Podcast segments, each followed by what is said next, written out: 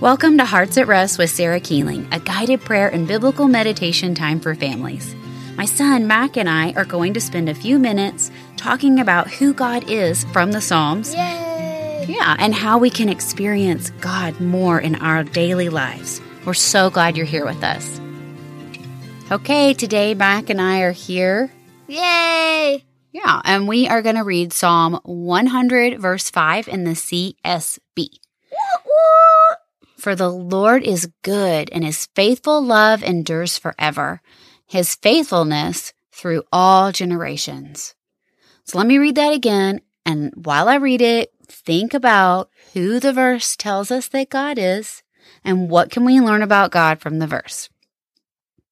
For the Lord is good, and his faithful love endures forever, his faithfulness through all generations. Psalm 105 in the CSB. So we see that God is good and his faithful love endures forever, and he's faithful through all generations. What we're going to talk about today is his faithful love. God is faithful love. That means that his love or his kindness to us doesn't ever change or stop. It goes on forever and ever and ever and ever. right, Mac? Forever and ever. Yep. What that forever means that it doesn't ever end. So the biggest way that God showed his love to us is what, Mac? By sending his son to die on the cross. Yeah. It is by sending his son, Jesus, his perfect son, to come to the earth and die on the cross, pay the price that we deserve for our sins so that we could be rescued and that we could know God. So Jesus showed us the same never changing, never ending love by willingly dying on the cross to take the punishment we deserved for our sins. Remember, sin is anything we do or think that's opposite from God or God's word. The Bible says that we've all sinned and we all need to be saved from the punishment we deserve for our sins by trusting in Jesus as our Lord and Savior. So today we're going to spend a minute thanking God for his never changing, never ending love. And we're, we're going to thank God for sending his son Jesus to save us from our sins. That's a big deal. Thank Jesus for dying on the cross for you. Maybe repent to God or tell him thank you in a prayer or discuss it with your family. Yeah. Okay, I'm going to start us off with a quick prayer. God, please open our hearts. Help us to be thankful for your faithful love. Help us to even get just a little bit of an idea of your faithful love. In Jesus' name I pray. Amen. Okay, let's be still and let's thank God for his never ending, never changing love.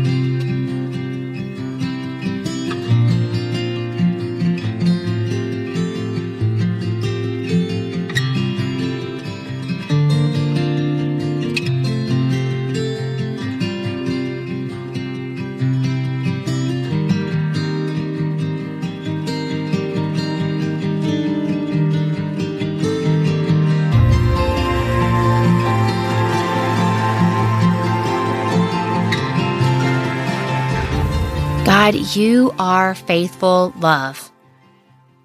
Your love is never changing and it's never ending. God, thank you so much for your faithful love.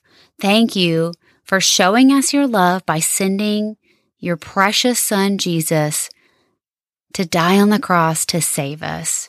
Thank you that we can know you forever by trusting in Jesus as our Lord and Savior. Lord, please help us to experience your faithful love. Open our eyes and our hearts to know you and help us to be grateful for the incredible ways that you love us. Please forgive us for forgetting about your never changing, never ending love. And please forgive us for forgetting just how amazing it is that you sent Jesus to save us. In Jesus' name I pray. Amen. Amen. Amen. That's a better amen. All right, you guys, we hope you enjoyed this time thinking about God's faithful love. And if y'all have questions about how to trust in Jesus as your Lord and Savior, I just want to encourage you to talk about it more with your families. It's such a special gift and it's something super special that you can talk through that and pray that together as a family. And remember that we have some extra resources for you guys in the show notes, like questions and an activity that you can do with your kids. All right, until next time, bye. Bye. Thanks for joining us for Hearts at Rest with Sarah Keeling. If you enjoyed this podcast, be sure to subscribe so that you can receive future episodes. Also, this podcast is connected with a ton of other great free resources in our Finding Jesus in the Psalms study. Like, like questions for your kids and really fun activities that you can do with your kids, and ways to help connect these verses with Jesus. So you can find all of that information at www.sarah-keeling.com. Take care and God bless.